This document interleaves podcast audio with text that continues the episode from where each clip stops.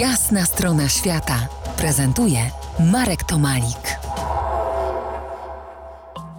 Po jasnej stronie świata Krzysztof Petek, dziennikarz, publicysta, pisarz, instruktor survivalu, adept kung fu, organizator wypraw i szkół przetrwania. W ostatniej odsłonie porozmawiajmy o Twoim pisaniu. Jak doświadczenie autora przekłada się na treść książek? Twojego doświadczenia w Twoich książkach, powiedz.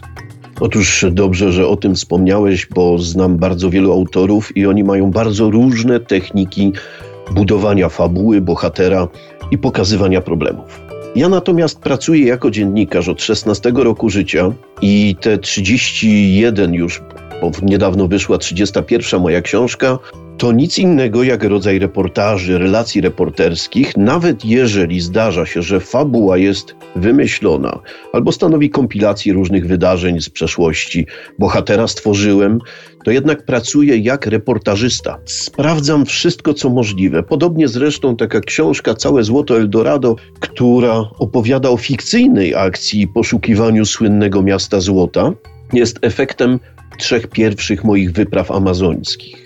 Jeśli więc bohater jest fikcyjny, no to wybaczcie, ale tam naprawdę opowiadam, jak czuje się człowiek zanurzony po pas w gorącej, parującej amazońskiej dżungli, kiedy z maczetą przebija się przez rosnący 20 cm na dobę bambus, kiedy spotyka Indian, którzy mają swoje indywidualne obrzędy, religie, wesela, kulty, cargo, kiedy próbuję jakichś dziwnych substancji psychoaktywnych, miałem okazję obserwować, jak działa ayahuasca.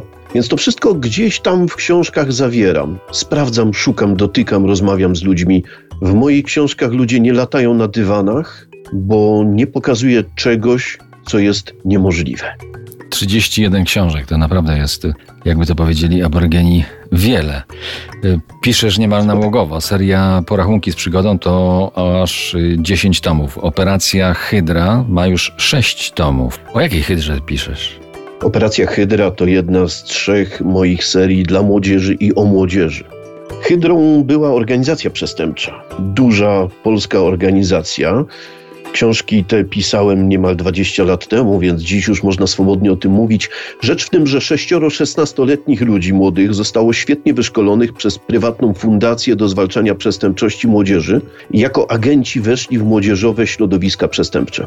Ale to są realne zagrożenia i w toku akcji przygodowo-sensacyjnej młodym ludziom o tym opowiedziałem, także po to, żeby ich po prostu ostrzec. Trudno przewidzieć pogodę tego lata, ale wydaje mi się, że każda pogoda jest dobra na dobrą książkę. To ostatnie spotkanie przed wakacyjną przerwą. Po jasnej stronie świata spotkamy się w pierwszą niedzielę września i o tym czasie światło dnia powinna ujrzeć moja najnowsza książka, której tytuł mogę już zdradzić teraz, będzie nosić imię 9 Ognisk, więc do miłego usłyszenia już we wrześniu.